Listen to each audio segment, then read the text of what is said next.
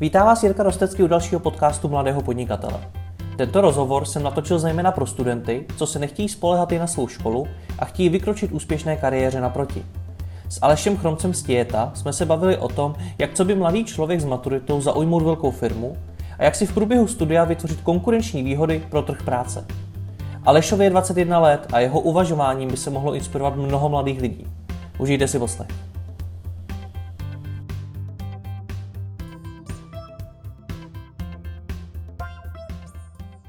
Aleši, co dneska v Tietu děláš?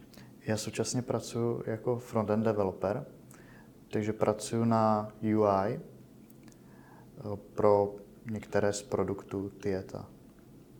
Pro jaký klienty například děláš? Jsou to většinou střední až velké firmy. Mm-hmm. V drtivě většinou jsou to mezinárodní korporace mm-hmm. zahraniční. Prozradíš, kolik ti je? 21 let. A jak dlouho ti je tu jsi?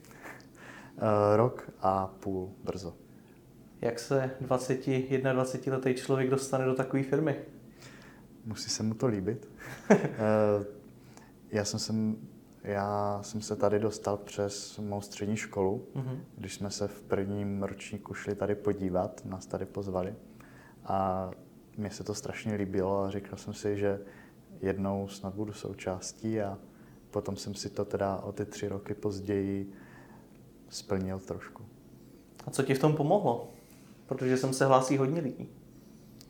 To hlásí. Uh, nejvíce mi k tomu pomohlo ne teda konkrétně ta má škola, ale podnikání, které jsem v té době už při té střední škole dělal mm-hmm. a stále ještě nějakým způsobem dělám. Co to bylo za podnikání? Uh, začal jsem v, v prváku, to bylo, když jsem začal uh, dělat webové stránky, mm. protože jsem studoval informatiku, tak jsem k tomu je blízko. Začal jsem s webdesignem a potom jsem se postupem času více přesouval k tomu kódu a tam jsem se nějak jako našel, že to bude asi ta správná cesta pro mě, protože mám hrozně grafický cit. a... To má hodně frontendového kodu, ale... Eh, takže takhle jsem se k tomu nějak dostal a věnoval jsem se tomu a k tomu jsem právě, hm, potom jsem teda volně přešel na toho frontend developera tady. Takže co všechno si vyzkoušel, co všechno si dělal?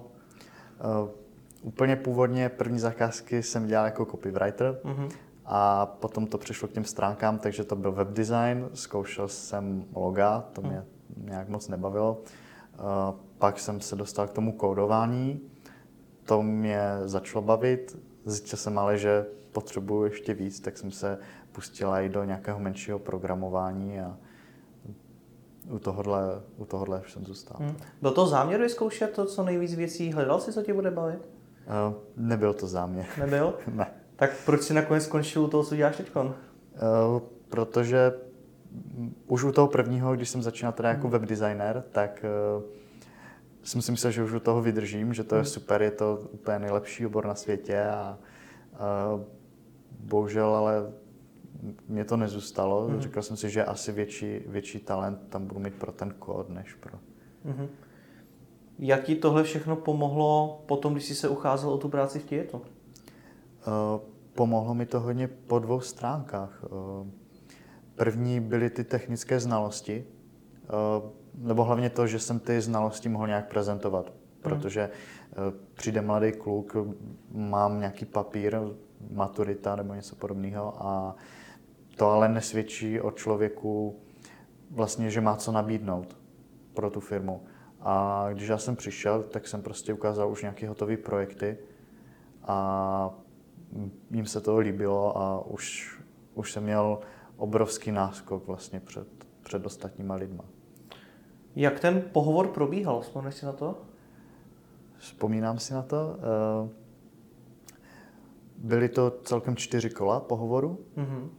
A tady mi právě pomohla ta druhá věc. Eh, to bylo to, že jsem trošičku už byl zvyklý jednat s lidma mm-hmm. a dokázal, já jsem strašný stresař a dokázal jsem být tak psychicky obrněn, že jsem si řekl, jo, je to jenom další klient, kterému prostě se musíš nějak prodat a musíš mu něco ukázat, aby on ti dal tu zakázku, což svým způsobem zaměstnání, jak kdyby taky hmm. zakázka. A takže tohle, tohle mi hodně pomohlo. Jaká byla ta kola? Co bylo třeba v tom prvním kole? Eh, první kolo bylo typické mm, jenom lidi prostě z HR, hmm. jeden člověk eh, se mnou a bavili jsme se obecně, zajímali se o takové ty obecné informace. A tam jsem ani ty svoje projekty neukazoval, akorát hmm. stačilo říct, že jsem něco dělal a a oni si mě potom pozvali až k těm dalším kolům, kde už byli lidi s nějakým technickým zázemím a kteří už se mě ptali na detaily a když jsem jim řekl, že jsem teda dělal nějaký projekt, eh, tak už se mě rovnou zeptali, kde ho najdou a už přímo při pohovoru si vytáhli mobil a, a už se dívali. Takže si myslíš, že je to třeba nečekali, že jsi z toho vycítil, že se s tím často nesetkávají, nebo naopak setkávají častěji? Myslím si, že se s tím asi tak často nesetkávají u, mladých lidí. Byl jsi jediný z té školy, kterou jsi studoval, kdo se hlásil do těta? Um, jediný z našeho nebyl, jsem hmm. jediný. Hmm. Z našeho ročníku, teda co jsme hmm. odcházeli, tak se hlásilo více lidí. A i z ostatních škol, co jsem znal. Hmm. Měli taky zkušenosti jako ty s podnikáním? Uh, neměli v té době. Není nikdo, o kom o kom vím, že, že by měl. A získali práci v tětu? Ne. Eh, I když to byli eh, jako super lidi, kteří měli, měli znalosti a určitě věřím, že, že by tohle to bylo fakt pro ně, tak eh, neměli třeba ty zkušenosti na ukázku a asi tam byla nějaká, v tom byla nějaká ta chyba. Takže si myslíš, že tou největší chybou bylo to, že nedokázali ukázat vůbec žádnou práci? Byla to asi jedna z, z nevýhod. Že opravdu ten, ten školní systém u nás je tak nastavený, že oni se nám sice snaží tlačit do té hlavy, že ano, uděláš si maturitu nebo uděláš si vysokou školu a všude tě budu vítat s otevřenou náručí a připraví ti dort a já nevím cokoliv. Ale ono to tak ve skutečnosti asi není a člověk se musí prostě u toho pohovoru jde jenom o to, aby prokázal, že, že je hodný těch peněz a toho úsilí, které do něho ta firma chce vložit. Co jsi si naběh? Jak jsi se prokázal ty? uh, tak člověk se musí umět prodat, že? Ale uh, prokázal se se teda uh, těmi svými projekty, no, kterýma se, které jsem ukazoval a dokázal jsem o nich trošičku povídat, třeba po technické stránce a uh, oni věděli, nebyl jsem žádný expert, byl, hmm. byl jsem pořád na úrovni začátečníka, prostě kluka, který má rok, dva zkušenosti při střední škole, zase po večerech, po víkendech, když hmm. není škola. Takže nebyl jsem expert, ale to ukáže určité zapálení a určité základy, které, které prostě už jsou pro tu firmu zajímavé. A můžeš prozradit, co to bylo za projekty, který si tam prezentoval, aby jsme si představili, jestli nějaký velký weby, malý weby, nebo mhm. co konkrétně to bylo? Eh, to nebylo vůbec nic velkého, to byly obyčejné menší firmní weby eh, pro firmy z okolí, co jsem dělal, takže to byla třeba firma, která staví sruby, takže tam normální web realizovaný na WordPressu s nějakým katalogem, s nějakou nabídkou a žádná jako raketová věda. Co si teda myslíš, že by měl mladý člověk, který, se, který by se chtěl dostat do nějaké takovéhle firmy a třeba teď dostudoval střední školu jako ty, hmm. Eh, co by měl udělat pro to, aby ty jeho šance vzrostly? Eh, to je pro mě už by to bylo trošičku pozdě, protože hmm. já jsem se zaměřil na to získávání těch zkušeností během té střední školy, což hmm. si myslím, že je úplně nejlepší cesta, protože člověk dostává podporu ze strany jak rodiny, tak státu, zařídí si ten živnosták, tak eh, má neskutečné výhody oproti člověku, který už tu střední má za sebou. Takže tam bych spíše se nějak snažil apelovat na to fakt to tlačit při té střední škole, co to jde a, a nespolehat se na to, že po té střední škole eh, bude nějaká lepší situace. Jaký byly tvoje první dny v Tietu? Náročný. Eh, samozřejmě jsem byl totálně vystrašený, protože už to Hmm. bylo něco, co jsem neznal Hmm. z, z, toho, z té volné nohy. A bylo to hodně o vzdělávání. Byla to taková pro mě večerní škola, když jsem fakt první dny, měsíce, týdny jsem uh, chodil z práce a to, co jsme tam řešili, tak to jsem se učil a snažil jsem se to nějak proskoumat, abych prostě na ten druhý den nevypadal jako totální blbec. Takže si jeden den v práci něco zaslech a večer se to učil, aby si Je. to do druhého nepochopil. Přesně tak. Má to, má to své výhody, že? Protože Hmm. lidi si toho všimnou a, a samozřejmě se mi dostalo i hodně, hodně rád a pomoci od kolegů a e, jsem jim to tím letím osnaňoval, jako, že jsem nebyla zase taková brzda. Jak dlouho jsi to takhle dělal? Dělám to občas dodnes, a, ale ta, opravdu ten režim, kdy, kdy to takhle bylo, tak byly ty první dva měsíce cca. A učil se jenom ten frontend nebo i něco jiného? Eh, Zpočátku to byl ten frontend. Mhm. Mm-hmm. Já jsem na to, jsem o tom přemýšlel, šel jsem na to fakt strategicky, že jsem se učil ty věci, které, které byly ode mě vyžadovány, protože jsem cítil nějak tu potřebu té firmě už začít dávat nějakou hodnotu. Hmm. ale postupem času to přerostlo eh, v to, že jsem se začal zajímat i o jiné technologie, že jsem se začal trošičku hrabat v tom backendu, začalo mě to zajímat a samozřejmě ještě eh, to user experience, kdy, kdy vlastně jsme to s kolegy řešili a to mě obrovsky nadchlo. Mně se moc líbí, jak mluvíš o tom, že chceš pro tu firmu být nějakou tou hodnotou. Dokážeš říct, jak to vyhodnocuješ, jak si sám sobě řekneš, že opravdu pro ní tou hodnotou jsi? Tak eh, Je to těžká otázka. Tohle je těžká otázka. Eh, tak asi se snažím podívat na svoji odvedenou práci, tak Mhm. jak jsem to dělal na té volné noze a říct si, prostě vžít se do situace toho člověka, který s tím potom bude pracovat a říct si, jako jestli bych tohleto přijal, kdybych byl na, na jeho místě a nebo ne. A když si řeknu, jo, tohle to bych přijal a měl bych za to radost a koupil bych tomu člověku čokoládu za to, tak, eh, tak eh, si myslím, že, že přináším nějakou hodnotu. Mám ještě jednu těžkou otázku. Myslíš si, že takhle uvažují všichni? To nevím.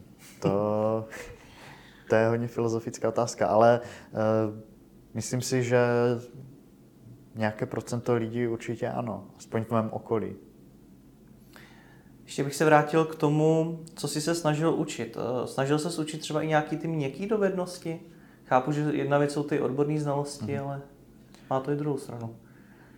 Ty soft skills uh, jsem se spíše učil při zaměstnání v akci, což bylo mnohdy uh, takový tím stylem, jak prostě by mi hodili do bazénu, ale, ale myslím si, že to bylo úplně nejefektivnější, takže jsem se nějak za běhu učil a snažil se moc nestresovat, nevyvrácet se a eh, zvládat to nějak v pohodě. Bylo to těžké na začátku? Ty soft skills, eh, nějaké to jednání a to prezentování samozřejmě ano, protože eh, zase tam byl rozdíl oproti té střední škole a i proti té volné noze, že najednou, když já jako mladý člověk něco prezentuju lidem, kteří jsou o spoustu let starší a o mnoho, mnoho let zkušenější, tak eh, tam trošičku ty nervy asi jsou. I když jsou to kolegové, se kterými už se člověk zná, tak stejně, stejně trošičku nervózní. A oni tě teda nějakým způsobem kritizovali, jak jsi se s tou kritikou vyrovnával? Tak já teda musím eh, zaklepat, že eh, žádná kritika takhle tvrdá nikdy nepřišla, že by opravdu někdo přišel a začal na mě řvát, nebo tak. To tak tvrdou kritiku jsem nemyslel. Většinou to bylo takové fakt, že z těch lidí bylo cítit, že, že ví, že jsem mladý a že mi, že mi chcou pomoct, takže já jsem to bral jako dobře. Já jsem byl vždycky strašně vděčný za jakoukoliv v uvozovkách kritiku. Učil jsi se i nějaký třeba organizování té práce, plánování si úkolů a tak? Z pohledu zaměstnance, hmm. jo. Eh, tam jsem se naučil hlavně to, eh, jak nebrzdit ostatní lidi v týmu, protože samozřejmě freelancer si to většinou může udělat podle sebe, když teda pracuje sám, hmm. ale mm, tady už v té firmě eh, ti lidi někteří byli závislí na té mojí práci, kterou já dodám a, a tam jsem se to musel naučit. A co se teda naučil pro to, aby se nebrzdil? uh, začal jsem používat více selského rozumu. co to znamená? Uh, tak opět zase není to žádná věda, je to hmm. jenom uvědomit si, že prostě tenhle ten člověk potřebuje tohle a prostě má to určitou prioritu a naučit se ty věci prioritizovat, protože to jsem třeba na to byl těžce nepřipraven ze střední školy, že tam vlastně člověk vůbec takové věci nemusí běžně řešit. Jaký vidíš další největší rozdíly mezi vlastně třema pozicemi? Za prvý práci ve firmě, eh, podnikání na volné noze a životem na škole. Eh, největší rozdíly tam pro mě ta náročnost eh, té práce zase nebyla až tak vysoká, jak by se mohlo zdát, protože už jsem při té zase byl zvyklý hmm. přijít z nějakého baráku, kde jsem něco dělal, hmm. přijít a začít pracovat na něčem svým a, a dělat zase něco navíc. Takže tam to pro mě nebyla tak velká změna, hmm. ale jinak asi nějaká odpovědnost. Odpovědnost za, za práci, kterou odvedu. Protože na té střední škole člověk, když něco fakt podělá, hmm. tak uh, dostane maximálně nějakou špatnou známku. Uh, učitel mu trošičku povyhrožuje, že se musí zlepšit, ale je to celkově celé úsměvné. Není to nic vážného, ale v té hmm. práci už člověk má trošičku větší zodpovědnost za ten produkt, za toho zákazníka a za ostatní členy v tom týmu. Uvažoval jsi třeba o vysoké škole, nebo jsi si řekl, že ji vůbec nebudeš tí studovat? Uh, nějak jsem nad tím dlouze neuvažoval, protože já jsem chtěl jít na volnou nohu. Hmm. A jak jsem byl na, na té volné noze ten měsíc a, nebo dva a zkoušel jsem se tím nějak reálně živit, tak jsem zjistil, že moje technické znalosti z té střední školy nejsou až tak vysoké. Mm-hmm. A teď byla ta otázka, jako jít na tu výšku, strávit tam ty čtyři roky nebo nějakou dobu, anebo jít do té práce a já jsem chtěl ty znalosti co nejrychleji. Já jsem si mm. řekl, já se fakt musím nějak hecnout a tak jsem si vybral tu práci a uh, tam si myslím, že jsem ty znalosti dostal rychle. Ale samozřejmě vysoké školy vůbec nezahoruju a myslím si, že, eh, že jsou potřebné. Můžeš ještě říct, eh, jakou střední školu si vlastně studoval, proto jsme nezmínili? Eh, byla to střední škola v Novém Míčině. Jaké měla zaměření? Měla zaměření na informatiku a cestovní ruch tam byly ještě. Uh-huh. A myslíš si teda, že škola nedokáže tak rychle eh, naučit ty odborné znalosti, jako třeba kdyby si byl sám na volné noze, protože ty si první šel na volnou nohu? Eh, myslím si, že to nedokáže, že opravdu ta práce je rychlejší. Je to sice trošičku více stresovější hmm. a náročnější, ale ten výsledek stojí za to, protože člověk pochytí ty věci strašně rychle a jsou to věci aktualizované podle novějších trendů, protože to školství eh, občas reaguje trochu pomalej. Hmm. Zvláště v tom IT, kde, kde je to co půl roku úplně jiná situace.